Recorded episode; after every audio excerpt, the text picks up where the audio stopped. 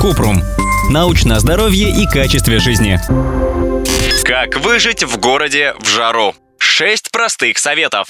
Пить воды сколько хочется. В жару человек теряет много жидкости, когда потеет. Это естественный механизм охлаждения. Чтобы не было обезвоживания, нужно пить больше воды. А сладкие напитки или алкоголь лучше исключить. Они лишь выводят жидкость из организма. Для постоянного доступа к жидкости следует все время держать воду поблизости, поставить стакан на тумбочку у кровати, положить бутылку с водой в сумку, держать графин с водой на рабочем столе.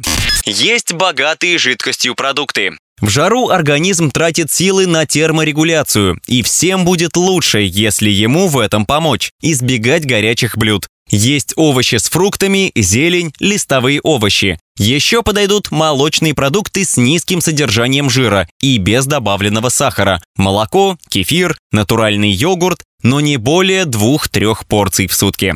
Подобрать правильную одежду. В жару больше подходит свободная одежда. Пот испаряется быстрее и поэтому не так жарко, как в обтягивающей. В идеале нужно надевать минимум вещей – шорты, футболку. Если это не соответствует дресс-коду на работе, выбирать легкую, светлую и просторную одежду. Ткань должна быть натуральной и не слишком плотной. Широкополая шляпа защищает уши, шею и лицо, а обувь лучше выбирать такую, в которой ноги не потеют и не отекают, и чтобы тонкие ремешки не врезались в кожу.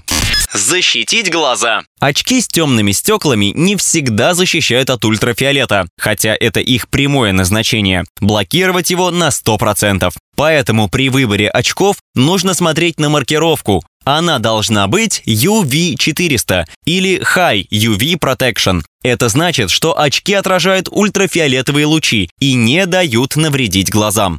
Защитить кожу. Даже в городских условиях надо пользоваться солнцезащитным кремом с уровнем SPF не менее 30 и защитой от ультрафиолетовых лучей. Обычно на упаковках это называют защитой широкого спектра. Дерматологи советуют обновлять защиту каждые 2 часа, а также каждый раз после купания. Более того, защитой нужно пользоваться даже в пасмурные дни. Солнцезащитный крем не защищает полностью от ультрафиолетовых лучей, поэтому с 11 до 15 часов лучше находиться в тени. Осторожнее с кондиционером.